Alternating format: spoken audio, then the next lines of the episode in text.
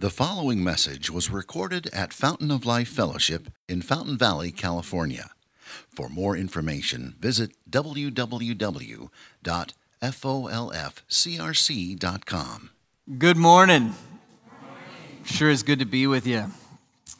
We're going to be looking at Revelation chapter seventeen, so if you want to go ahead and turn there in your Bibles. We're going to be considering the entire chapter this morning, and then also, we are going to celebrate the Lord's Supper right after the sermon, so if you didn't get a chance to grab your elements, you can. They're in the foyer.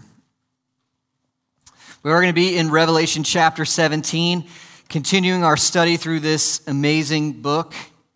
We're going to have a second look at what was kind of foreshadowed last week at the end of chapter sixteen, the destruction of Babylon.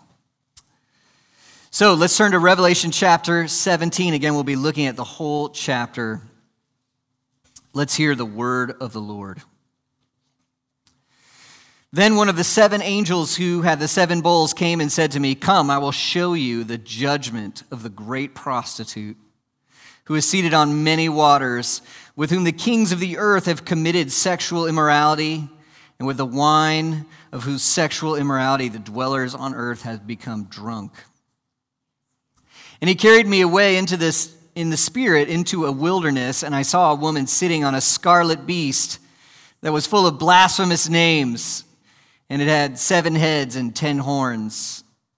The woman was arrayed in purple and scarlet, and adorned with gold and jewels and pearls, holding in her hand a golden cup full of abominations and the impurities of her sexual immorality. And on her forehead was written a name of mystery, Babylon the Great, mother of prostitutes and of earth's abominations. And I saw the woman drunk with the blood of the saints, the blood of the martyrs of Jesus. When I saw her, I marveled greatly. But the angel said to me, "Why do you marvel? I will tell you the mystery of the woman and of the beast with seven heads and ten horns that carries her. The beast that you saw was and is not and is about to rise from the bottomless pit and go to destruction. And the dwellers on earth whose names have not been written in the book of life from the foundation of the world will marvel to see the beast, because it was and is not and is to come." This calls for a mind with wisdom. The seven heads are seven mountains on which the woman is seated. There are also seven kings, five of whom have fallen. One is, the other has not yet come. And when he does come, he must remain only a little while. As for the beast that was and is not, it is an eighth, but it belongs to the seven, and it goes to destruction. And the torn, ten horns that you saw are ten kings who have not yet received royal power, but they are to receive authority as kings for one hour together with the beast. These are of one mind, and they hand over their power and authority to the beast. They'll make war on the Lamb, and the Lamb will conquer them. For he is the Lord of lords and King of kings, and those with him are called chosen and faithful. And the angel said to me, "The waters that you saw where the prostitute is seated are peoples and multitudes and nations and languages. And the ten horns that you saw, they and the beast will hate the prostitute. They will make her desolate and naked and devour her flesh and burn her up with fire. For God has put into their hearts to carry out his purpose by being of one mind and handing over their royal power to the beast until the words of God are fulfilled. And the woman that you saw is the great city that has dominion over the kings of the earth." This is God's word. Let's pray. Uh, our Father, this is a intimidating text. Um, many things in it are strange for us, strange to us. But Lord, there's such an important warning for us in this text. Your love is here for us in this text. And so I pray, Lord, just as we get to be together as brothers and sisters in Christ and sit beneath your word, that your Holy Spirit would help us, uh, fill us. Please help me. Help me to teach this faithfully, clearly. Um, and please, Lord, p- preach a better message by the power of your Spirit to everyone who listens, that you would reveal to each mind and each heart who you are, what you're saying, what you're drawing us to, uh, that we would see you, that we would love you, and you would know what you're calling each, you're calling for from each one of us, that we would move towards you, Lord, in trust and obedience as we hear your word. Lord, we thank you for the opportunity to worship by just hearing your word, and we pray you give us joy and fellowship and understanding and transformation as we hear your word together. We ask this in Jesus' name. Amen. Have you ever had the experience of something looking so good that you invest in only to find it was absolutely terrible? Sometimes it's like it's a stock. Uh, that stock looks good. It's going to go up. I'm going to invest in it. Ah, oh, it went down. Uh, this life will give you a lot of that kind of experience. You know, I remember back when we lived in Massachusetts. I wonder if my wife remembers this. I talked her into going to an expensive Mexican restaurant with me down in Boston. And, and the lesson here, I'll just go ahead and tell it to you, is if you're in Boston, get the seafood. This restaurant looks so good, and the price tag, you know, it must be good, and it was awful. It was awful. And then I came to the heaven of Mexican food, you know, very soon. Well, those are maybe trivial examples. There's far more far more painful examples of when something looks so good, you invest in it to find it's it's terrible, it's awful. Sometimes people are like that. Relationships can be like that. Sadly, tragically, even Christian leaders can be like that. Look good, sound good, know some things. Then over time, they, they, they're seen to be rotten, hypocritical. Sometimes things can look so good. You invest in it, you buy it, and it proves to be awful. And the reason I bring that up is because the greatest, most prominent, most popular, most dangerous version of that is what this chapter is all about. Almost nothing will look so good as what some of the stuff in here looks like. And almost nothing will be so awful as the stuff in this chapter that can look so good. And none of us are immune to this draw, this allure.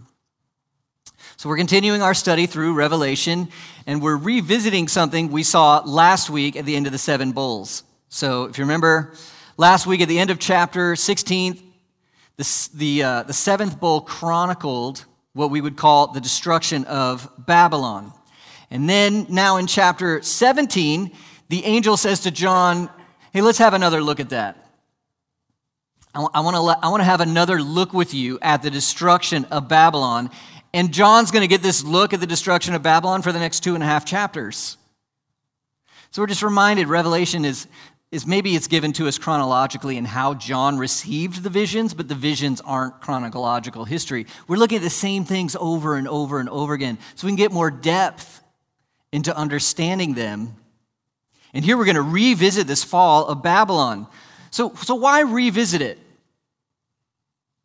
Why is it necessary to go back and look again? I mean, we, we've already heard, if you looked it up, we've already heard three times in this book, Babylon's going to fall. Didn't you get it by now? Did you learn it by now? Why, why do you need to see it again? Why do you need to hear it again? Why do you need two and a half chapters on it? It's because you don't quite realize how marvelous and alluring this Babylon can be. And, and maybe don't quite realize how awful it would be to follow her, to invest in this. And so it's this, it's this warning going into more depth for our good. We need to beware of Babylon. And God here is kind enough to show us why. So I want to see four main things with you. The first is, is kind of um, just clarification or explanation. What does Babylon signify? I hope you're picking up. It's not literal, literally a nation of Babylon. It, it signifies something. So we need to understand what it signifies. Second, we need to see what she's all about, and that's going to be the longest point by far, is see the descriptions of, of, of what she's about. Number three, we want to see where she's headed. We want to see... We get to see into the future on where this goes, and we might not understand all the details on how it gets there, but we, we know the ending. We need to see it. And then fourth, we need to think of our own response. And then as part of that, one way we'll respond together is we'll, is we'll take the Lord's Supper together. But these are the four main things I want us to see, just understanding what Babylon signifies. Number two, seeing what Babylon is all about. Number three, seeing Babylon's end, where she's headed. Number four, our response to what God has said here. So first of all, what does Babylon signify? Well, as we heard this passage, right, I don't know about you, but when I read the pas- when I read this passage the first time, I thought, ha ha, have mercy, uh, preaching that passage. It, it's confusing. It's it's difficult. We're just reminded one reason Revelation is difficult for us is because it's a kind of communication we're not very used to. It's visions just chock full of symbolism taken mostly from the Old Testament. So just remember, God is so kind. He communicates to us in many ways, doesn't he? I mean, think of the ways God communicates to us. Even this morning, uh, the Word of God says creation communicates. Creation tell you anything this morning? The beauty of God and His glory as you see the skies, the, the beauty of His kindness, His providence, as you, as you feel the breeze. Uh, God's creation shows us some of who He is. The best communication of all, though, that's the Lord Jesus, right? That's the Lord Jesus. If you want to see Him clearly, read the Gospels. Matthew, Mark, Luke, and John. God's communicating Himself to you in the most beautiful way possible, His very Son who came and took on flesh. So we see His life in the Gospels. But God keeps communicating to us. You want to you want to know wisdom for what it means to trust Jesus or understand what He's done, how to really follow Him? Read the epistles. Clear communication, what it means to trust in Jesus, what God does for you in and through that, what it means to obey Him and follow Him. All the wisdom we need right there. And then there's Revelation as well. And Revelation perhaps helps us feel the importance and intensity of this story we have with Christ as we see it in symbolic terms. And so Revelation with this symbol is helping us feel the intensity of needing to be faithful to Christ. And it's encouraging us, Lord willing, to be faithful to Him no matter the cost, no matter what this life might bring, because we know that in the end, He wins.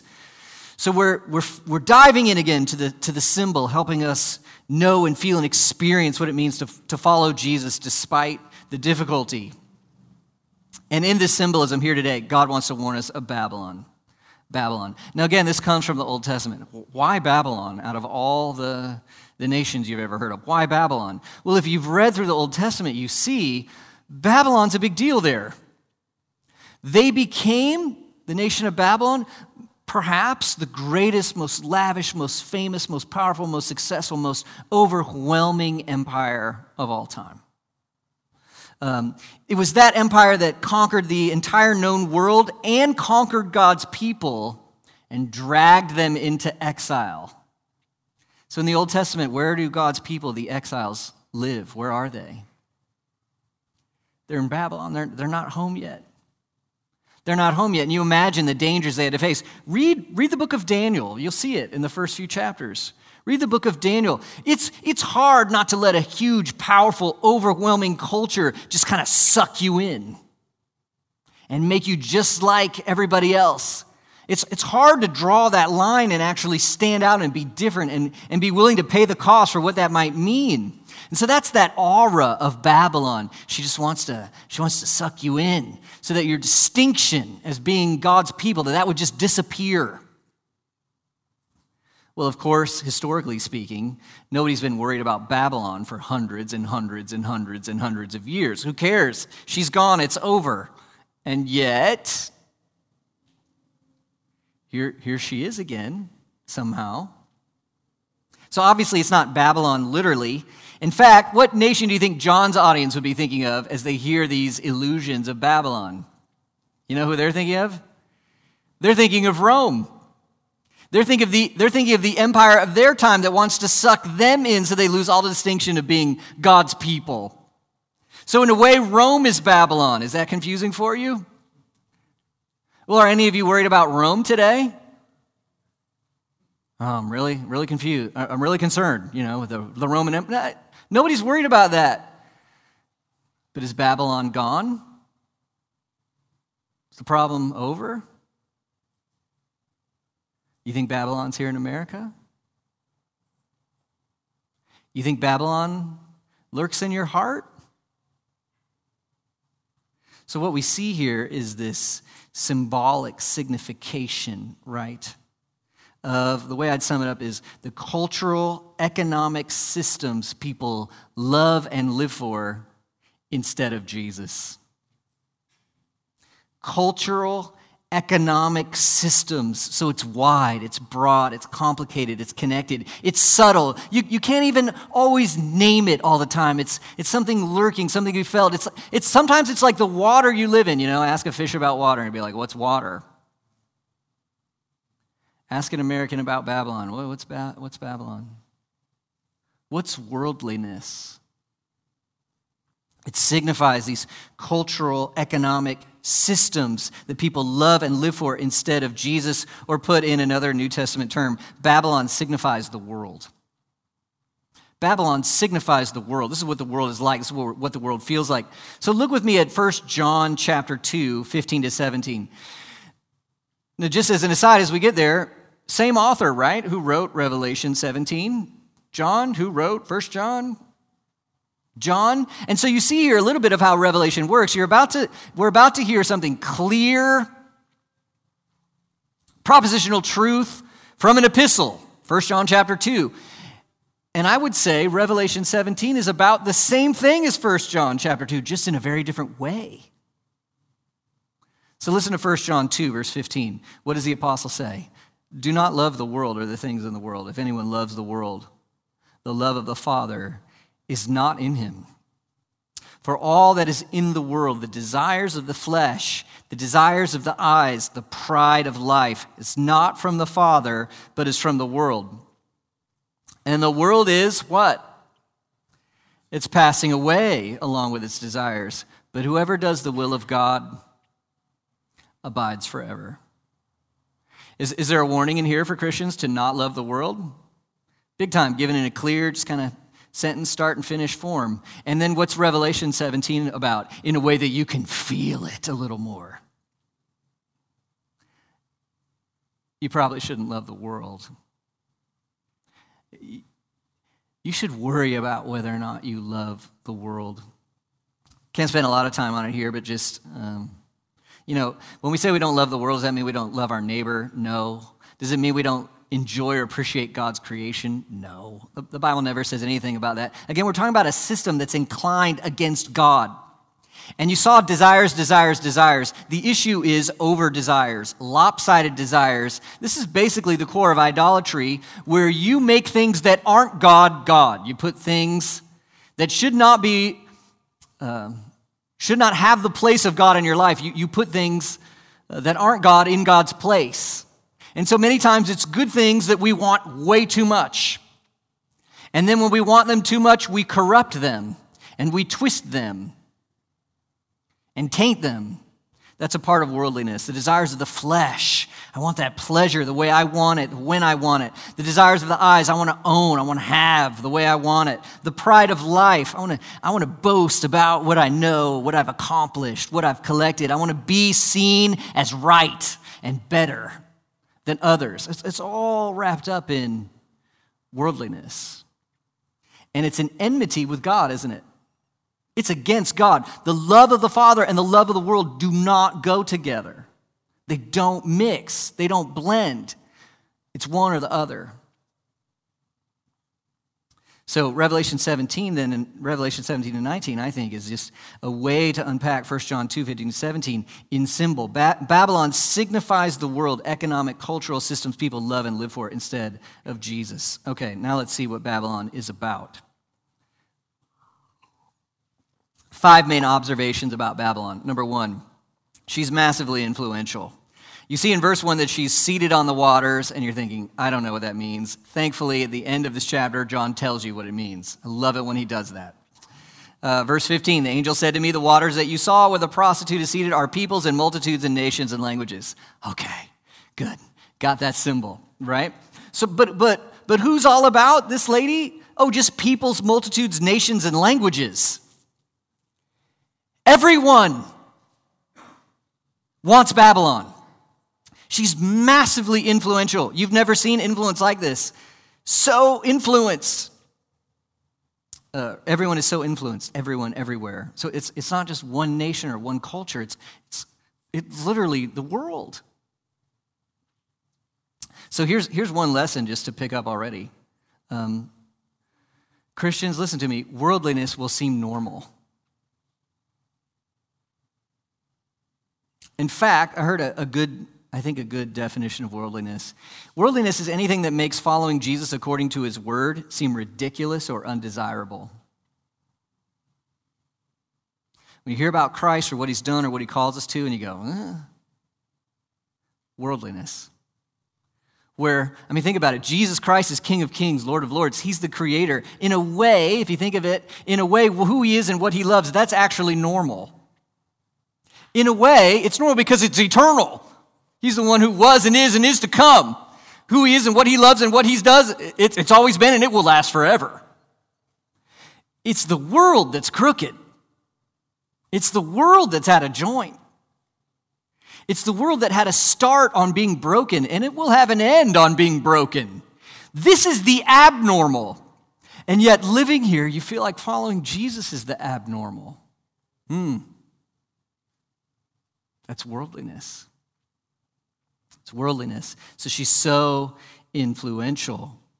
Second, she's so incredibly alluring. She's alluring. So in verse four, she's got purple and scarlet adorned with gold and jewels and pearls, holding in her hand a golden cup. Now, what's the point of all that? She looks good. You know, maybe I'm out of my league here, but speaking in Instagram terms, like she's the ultimate influencer, right? Everybody's getting on to see what she's wearing, you know? She, she looks good. I I wanted to say beautiful, but it's the wrong word. I hope this comes across okay. I think the right word is she's hot. But doesn't that get at it? What is it? It's um, uh, it's exciting. It's a combination of lavish wealth plus attractive appearance plus a certain desirability where if you think, oh, if I just had that.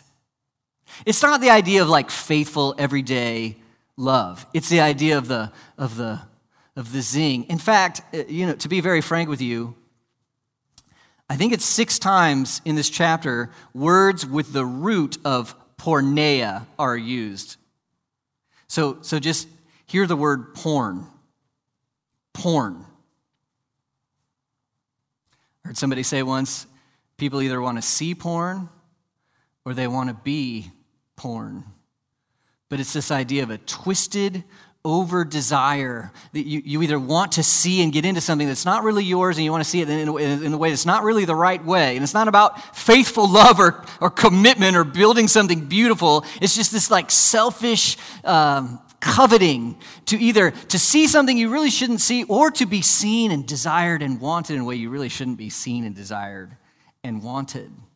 It's got that flavor to it. It's the excitement, the rage, the cool. Babylon is how you get in, you get recognized, you get accepted, you become desired. Babylon is how you get thrilled. She's deeply alluring. And what's what's the name for her four times in this passage? It's the, it's the prostitute.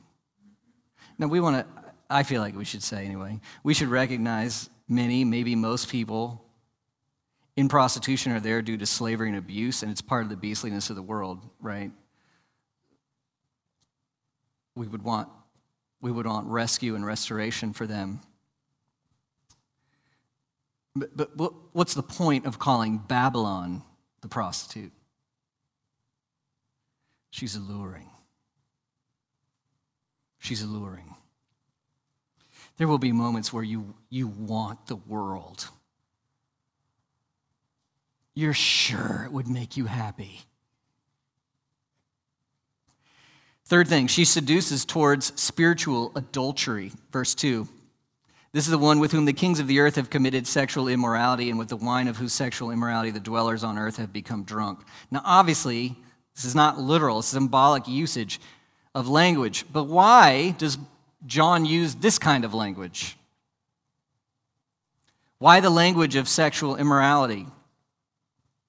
What's probably important to remember, uh, John's worldview on these kind of things. Uh, biblically speaking, both worship, our relationship with the real God, and sexual practice are covenantal.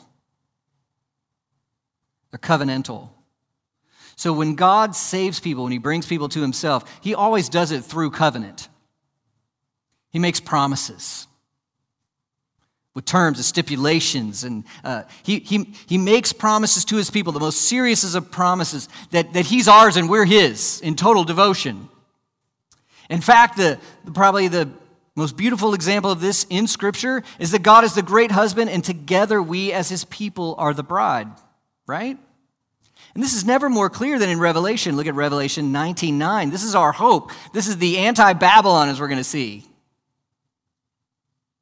The angel said to me, "Write this, blessed are those who are invited to the marriage supper of the Lamb." What's it going to be like when Jesus comes back and we get to be with him? It's kind of like a feast and then a honeymoon. Kinda. It's kind of like that. It's kind of finally being face to face and the celebration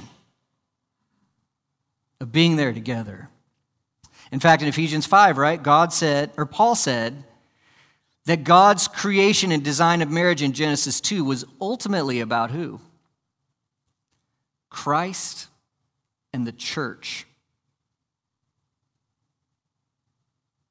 So that helps us understand what happens many times in the prophets and also here in Revelation. To give your heart to any idol, to be devoted to and to worship and serve anything other than the true God through Jesus Christ is like spiritual adultery. It's like spiritual adultery. Do you see why John uses this kind of language? I mean, I hope even for us at the idea of adultery, I mean, if you've experienced that, I'm so sorry. I'm, I'm so sorry. It's awful, but we could all sit here and realize, like, that's awful. That's betrayal of the deepest kind, right? That's, that's a sorrow. And we're supposed to feel that so that we know that when we love the world, what are we doing? I'm committing adultery in a spiritual way. We're not being devoted to our great husband. And I'm looking at, how do we say it? We're looking at boyfriends. We're looking at prost- spiritual prostitution. Why, why this kind of language? Why this kind of imagery? It's, it's supposed to be a bucket of cold water. It's supposed to be an, oh, It's, it's supposed to be a wake-up call, a warning. Huh. So, what do we see here? Does Jesus just want you to go to church sometimes? Uh, does, I mean, he wants you to go to church. uh, but is, does that, is that all he wants? Does he, does he want you to follow some rules sometimes? You know what really he wants? He wants you, your total devotion. And in a way, that's the greatest, that's the greatest thing you could ever want. Because here we go, right? And, and we'll, we'll think about this, but I, I'm guilty of worldliness. I'm guilty of spiritual adultery. I'm guilty of breaking so many commands. Does Jesus still say to somebody like me and somebody like you, I still want all of you for myself? He does. He still says it. He still receives us. Well, I, I think this helps make sense of, of how these things work in the New Testament, how it works with these letters to the churches. Uh, worship and sexual practice are covenantal, so worship is to define our sexual practice, and our sexual practice reveals who we worship, like everything else in our lives. That's why Christians want to care about sexual integrity. The Bible tells us that it's God's good design that sexual practice belongs in monogamous, heterosexual marriage. That's good for people, helps people thrive, it builds up families and children well, and most importantly, it glorifies the gospel. If you worship Jesus, you want to value that and pursue it. And if you won't value or pursue it, you might be in bed with the world. Look at how this works in First Corinthians six, nine to eleven. First Corinthians six, nine to eleven. Do you not know that the unrighteous will not inherit the kingdom of God? Do not be deceived. Neither the sexually immoral, nor idolaters, nor adulterers, nor men who practice homosexuality, nor thieves, nor the greedy, nor drunkards, nor revilers, nor swindlers will inherit the kingdom of God. And such were some of you. That's a precious line. But you were washed, you were sanctified, you were justified in the name of our Lord Jesus Christ and by the Spirit of our God. So there we see, obviously, the importance of sexual integrity because of the covenant, covenantal relationship we have with God through Jesus Christ. But I also want you to see that sexual immorality is not the only kind or even the major kind necessarily of spiritual adultery. Did you see uh, nor thieves or the greedy? You know, there are some things, I guess, for the church, the church tends to be like, at least historically, oh, we, we know those sins are bad. But doesn't the church tend to historically think, oh, those sins aren't that bad? And here we see the greedy, which means if you love money more than Jesus, that's spiritual adultery. Or how about this one for our day and age? The revilers will not inherit the kingdom of God. Is that a sin we baptize sometimes? The revilers. Uh, in, in King James, it's the railers, railing. Do you guys ever use that word? I may start. Oh.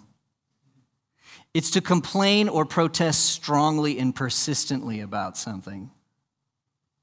To complain or protest strongly and persistently about something. I think it has the idea of loving to quarrel, loving to be self-righteous. You realize, church, that also can be spiritual adultery. It's worldliness. Why? Because it's not in line with the gospel. It's not in line with the gospel. So praise God, I want to say here, right? Um, anybody in here be guilty of being worldly, you know? Okay, I'll go first. I will go first. And praise God for this text. Such were some of you. But when we trust Christ, the whole our whole standing and definition of our identity changes. We become righteous in him, washed clean of all our sins, made adopted children of God. Those old practices and behaviors, they don't define us anymore, praise God. Even when we still struggle with them, even when we have to fight that temptation, it's not ultimately who we are. We're Christ's, right? Amen. But it just shows us, it's a long way for me to make my point. What's Babylon after? She wants to seduce you to spiritual adultery. That's what she's after. So, she's influential, she's alluring, she wants to influence spiritual adultery. Fourth thing to see, in this imagery, she's riding, uh, she's riding a, a horse, but what's the horse she's riding? Did you see what she's riding? She's riding the beast. He's red, has all those horns and those crowns, and we've met him before. Do you remember what he stands for? We've seen this through Revelation in many ways, and we, we can't go through all the details. He's a counterfeit of Jesus Christ. So he has blasphemous names on his head. Jesus isn't king. Jesus isn't Lord. Let's not follow him. Let's not look to his truth. This instead. In fact, the beast is best probably understood as government gone bad. Satanically influenced government God bad, which wants to mandate idolatry. It wants to force you and pressure you, either you, it wants to force you to either not worship Jesus or worship not Jesus. It's a scarlet beast. It reminds us he's inspired by Satan himself. And so who's, this lady looks so good sometimes, but who's she in league with? She's in league with evil. It can look so glossy, but you look underneath it, in league with evil. Remember, sometimes things that look really good can be absolutely terrible. Uh, another thing to see, she stands in opposition to the church. You know, if you're interested, um, read about the difference between Babylon and the church in chapter seventeen to twenty-one. It's like a tale of two ladies. Uh, there's some similarities. Both are introduced by one of the seven angels. Both are signified by women who are beautiful in their own way. Both are wearing fine linen and costly jewels. Both are described as cities, which shows us they signify communities of people. So in a way, they're the same, and it's like this kind of choice, right? Which, which lady do you belong to? Which one are you, which one are you part of? But there's some differences too. Uh, one, Babylon is seen in the wilderness while the church is seen from a mountain. And you think, well, so what? Well, I'll tell you, I'll tell you what that means, I think. Remember, the wilderness is where we live now. It's the time of tribulation between Jesus' first and second coming. That's where we live, the wilderness. It's taken from the Exodus, right? The people of God in the wilderness. Read about in Revelation twelve. The wilderness is where we live now. And so seen from the perspective of now, how does Babylon look? She's hot. She's alluring. We can't look away. She's marvelous. But if you see her from the perspective of the future, guess how she'll look? Undone. We'll see that towards the end of the chapter. The church is seen from the perspective of a mountain. And so maybe you can flip it. How does the church look right now here in the wilderness?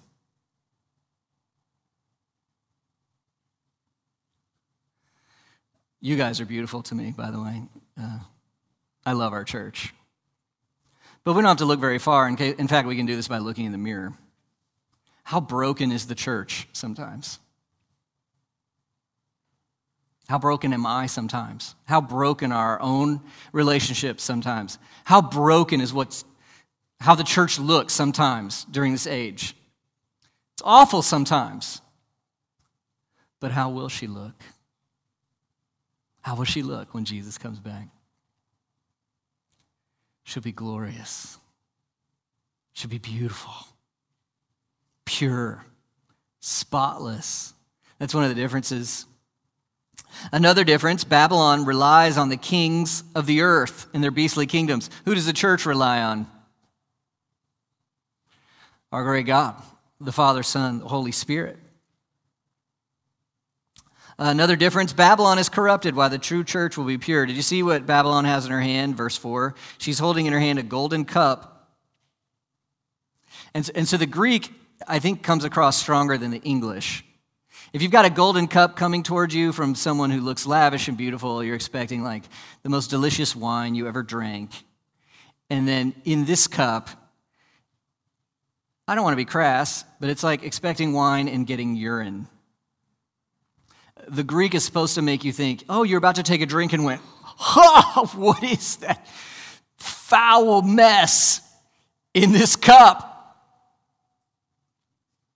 Deeply corrupted. In her, in her hand, a golden cup full of abominations, uncleanness. You're supposed to gag, which means it shows you the beauty is a fraud. There's also different names between Babylon and the church. Verse five, on her forehead is written a name, a mystery, Babylon the Great, mother of prostitutes and of the earth's abominations.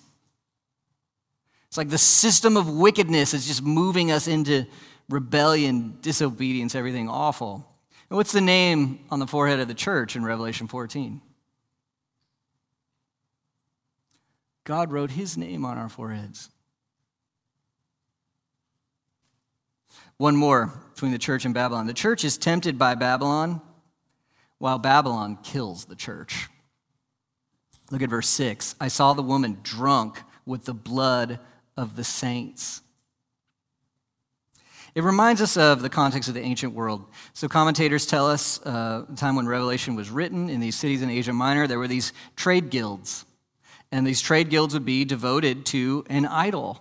And so if you were, uh, say, a metal worker, your metalworking trade guild was devoted to an idol. And so for you to participate in the business meetings, a lot of times there's a worship feast to the idol. And then sometimes there's a party after that worship feast to the idol, and they're doing a whole host of things. Jesus says, no, you can't be doing that. And so now you have a choice. You've become a Christian, have you?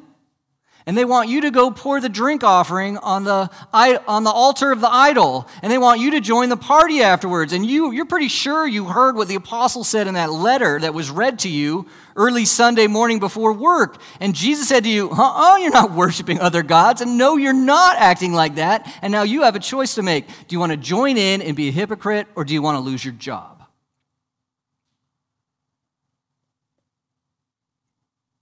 What would you do?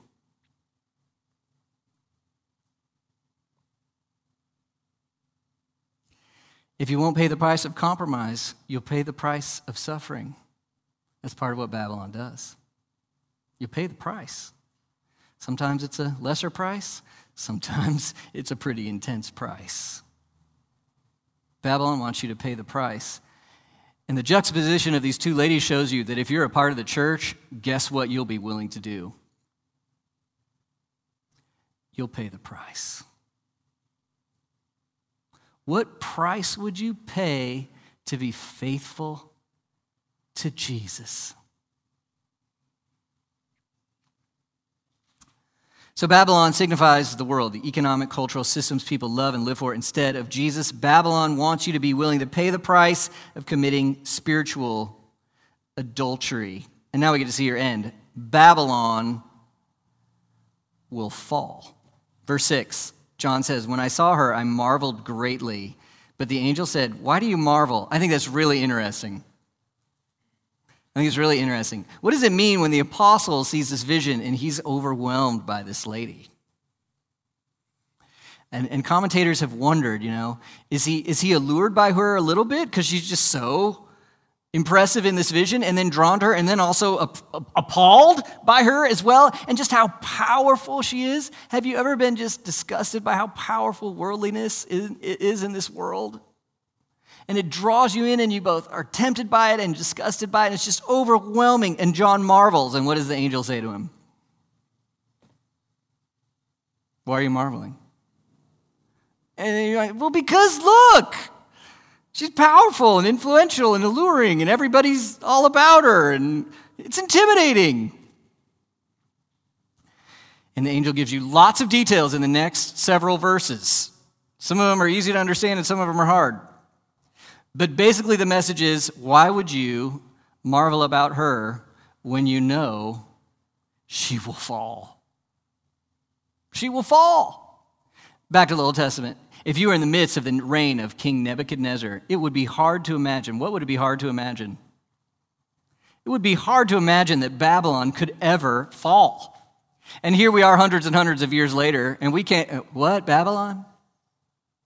Babylon falls. Today it's hard to imagine America falling, isn't it? Why? What nation hasn't fallen after it's risen? Nations fall. Babylon will, will fall. So he, he begins to tell this mystery. Uh, first of all, there's this mystery, the angel says, uh, verses seven to eight. I'll tell you the mystery of the woman and of the beast with the seven heads and ten horns that carries her.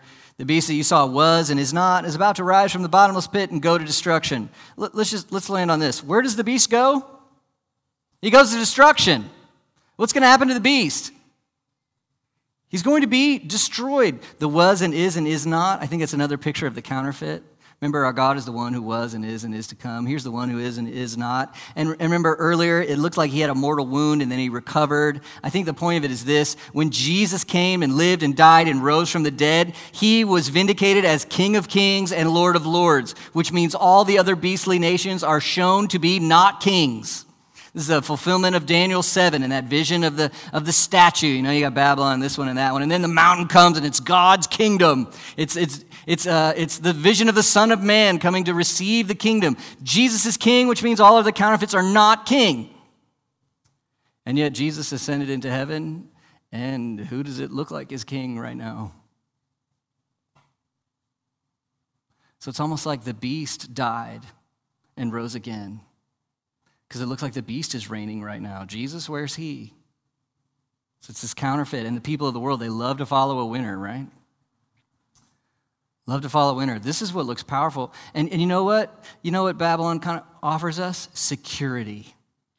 Would you like some security? How much of your heart and your dreams, your fantasies are about some sort of security? I just want to, I get it, I know. I just want to have that home in that place where I could feel safe and free. Would you? Me too. I just want to have that context where I feel like it's all together. And and where am I going to go to get it? I mean, my heart needs security, doesn't yours? Where are you going to go to get it? And this world's like, Babylon, the lady's like, oh, I got security for you, baby. I have got so, you just, I've got security for you. The beast she rides is going to destruction. What does that tell you about our security? There's no security. There's no security. In fact, those who really follow her, do you see it? It's tragic. They're the, the earth dwellers whose names are not written in the book. Earth dwellers for John is like a it's like a technical term for those who haven't trusted Christ. And the reason they're called earth dwellers is because this world is all they have. This is it. This is their security. But they're not right with God. They haven't repented and turned to Christ. And so their security is only as good as Babylon and the beasts, and that security is soon to fall. The beast will have his moment and go to destruction. This calls for wisdom. Then we get verses nine to thirteen. And I'll just be honest with you, from like a, a study point of view, these are some of the most difficult verses to interpret in probably the entire Bible. So um, I'm just going to tell you my take on them, okay? So verses nine to thirteen, did you see this? You've got seven heads, seven mountains on which the woman is seated, and seven kings, five whom fallen, one is, the other is not yet come, and when he does, he must remain only a little while. As for the beast that was and is not, is an eighth, but it belongs to the seventh, and it goes to destruction. And the ten horns you saw are ten kings who have not yet received royal power, but they will receive authority as kings for one hour together with the beast. You guys got that, right? You just, you're like, oh, totally got it. So there's kind of two main options. One is you try to find out the formula and be like, well, which king is it? Who are the ten kings? And you're digging through history. Well, it could be this one. And, oh, let's count these eight Caesars and the ninth. And the the problem is you never have the rules or the clues for how to start and finish the formula. And it kind of, you're like, ah, it doesn't work. And I don't think, anyway, that's how Revelation works. That's not the way it's worked the, whole, in the entire time. Seven, ten, eighth, even eighth could be symbolic for counterfeit, because in the early church, in a way, things start on the eighth day because it's the seventh and then one more. And so this eighth king, maybe another counterfeit. There's evidence for that. Taken symbolically, what would it mean? Here's what it seems to say. The beast will continue as nations rise and fall. It wasn't over with Babylon. It's not over with Rome. It's a global thing that continues as nations rise and fall. Not only that, things will probably get worse for Christians. In a couple weeks, we're going to talk about views of the millennium. I know you're so excited. And one view is called postmillennialism, which means, I hope I'm not misrepresenting it, that everything gets better until until Jesus comes back, and he basically comes back to like a Christianized world. And there's some there's some evidence for that, and there's some wonderful Christian leaders and thinkers who believe in that. And this passage is one of those reasons I don't believe in that. I think it looks like sometimes it's going to get worse, and there's not much you and I can do about it. It's really up to us to change the culture and the nations. Hey, do we want to be good influences, faithful presence? Yeah. Can you change it?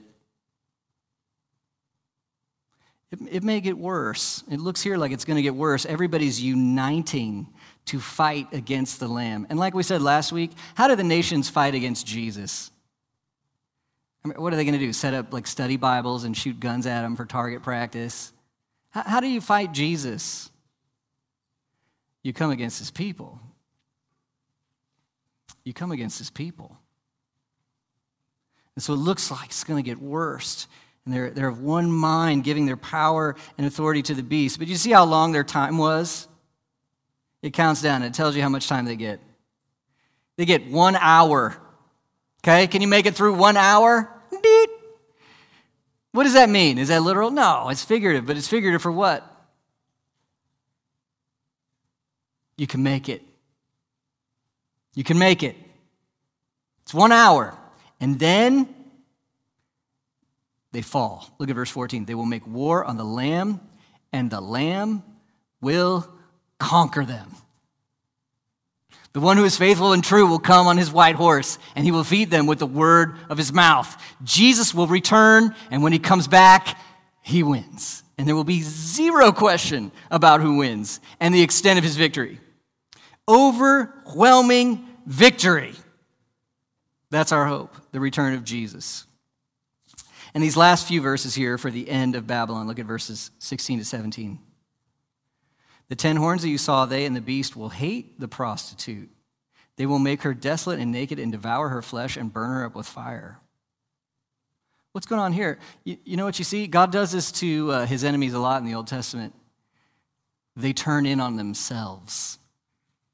Evil destroys itself. Remember Gideon in the battle uh, with the Midianites? They start fighting themselves. And so here the beastly powers, the nations, are against Babylon, the economic and cultural systems, and you see the world eating itself alive. No unity. Chaos, destruction. And look at how the lady looks at the end of sixteen. Desolate, naked, devoured, and burned.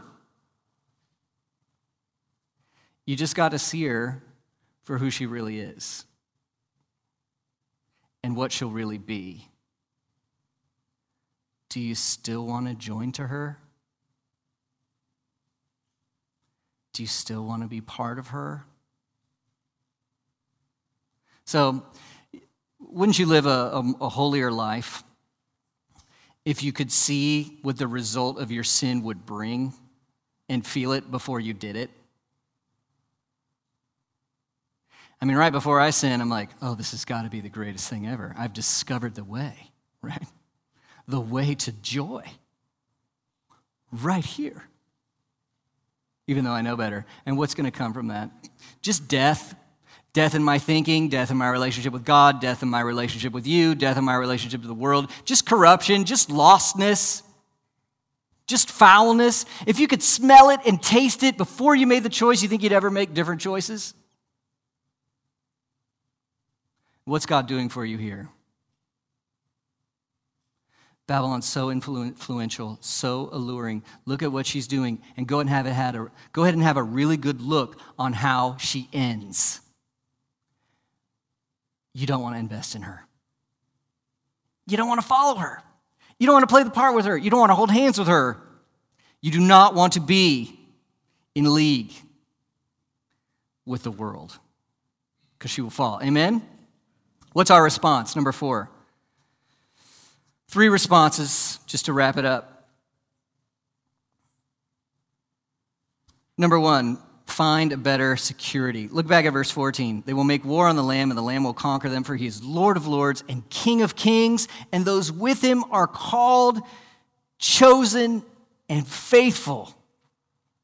Hey, church, how are we saved? Is it because of our lack of worldliness? No.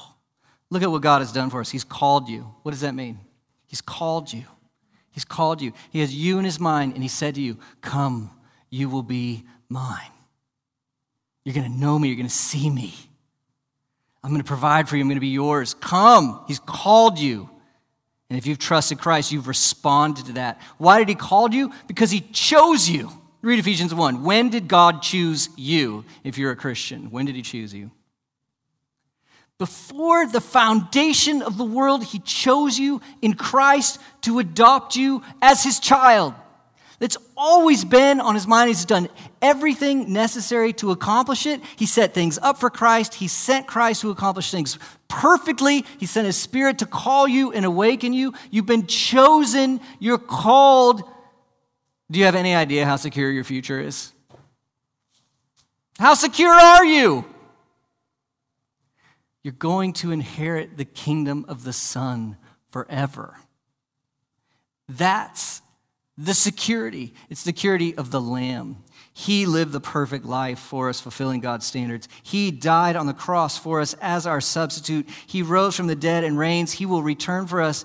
Jesus and his love is our security. Do you believe that, church?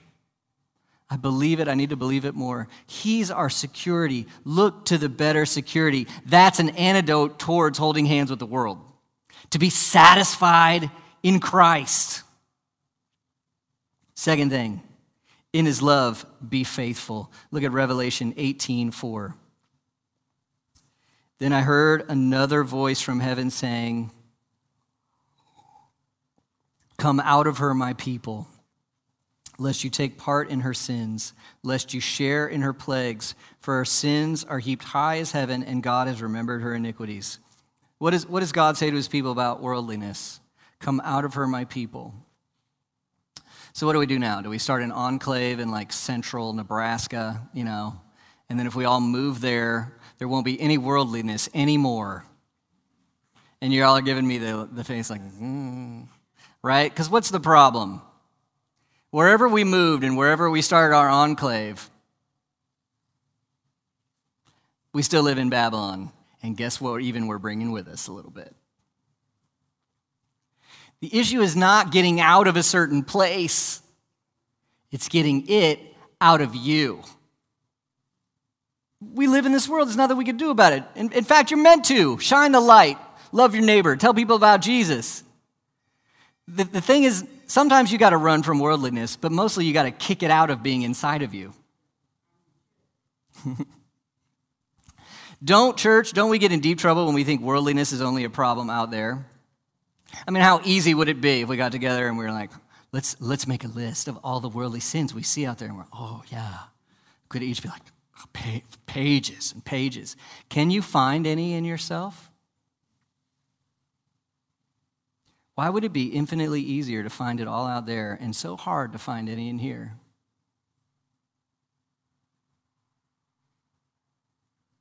It's because you're worldly.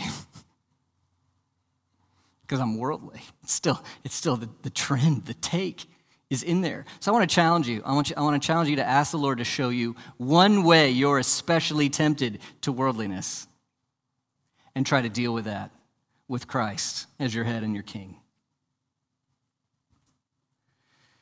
That's part of what it means to be faithful. The, juxtap- the juxtaposition of these two women. I don't want to have a heart like, like a prostitute, right? I want to have a heart of faithfulness to my king. That's what I want to be. Don't we want to be faithful? We want to be faithful. Finally, drink from the better cup, and that'll take us to the Lord's Supper. We saw this lady holding out a golden goblet, and in it is a bunch of, of nasty. But doesn't it remind you of somebody else holding out a cup once? Matthew twenty-six twenty-six, as they were eating, Jesus took bread and after blessing it, broke it, gave thanks to the disciples, gave it to the disciples and said, "Take, eat, this is my body." And he took a cup. And when he had given thanks, he gave it to them saying, "Drink of it, all of you, for this is my blood of the covenant, which is poured out for many for the forgiveness of sins. I tell you, I will not drink again of this fruit of the vine until that day when I drink it new with you in my Father's kingdom." That's going to be the good drink. And we share the first fruits of it as we take the Lord's Supper together. Let's trust Jesus, the Lamb, our great husband, be devoted to him, for he is our security. Amen? I'll pray. We'll take the Lord's Supper together. Let's pray. Our Father, we pray that you would show us worldliness in our own minds and our own hearts, and that we would be appalled and disgusted, and our great desire would be to be faithful to you, our great King, our great husband. Lord, forgive us of the ways we've been allured by the world influenced by the world. Help us clearly recognize and see what faithfulness looks like and follow you. We thank you, Lord, that we're not right with you based on our perfection, but that you, Lord Jesus, as the Lamb who was slain, are our victorious Savior. In you we are called, in you we are chosen, in you we are righteous, washed, made clean, in you we can be faithful. Please bless us now as we take the Lord's Supper together. In Jesus' name, everyone said, Amen. Thank you for listening, and we invite you to visit us Sunday mornings here at Fountain of Life Fellowship. For more information, visit w w w dot f o l f c r c dot com.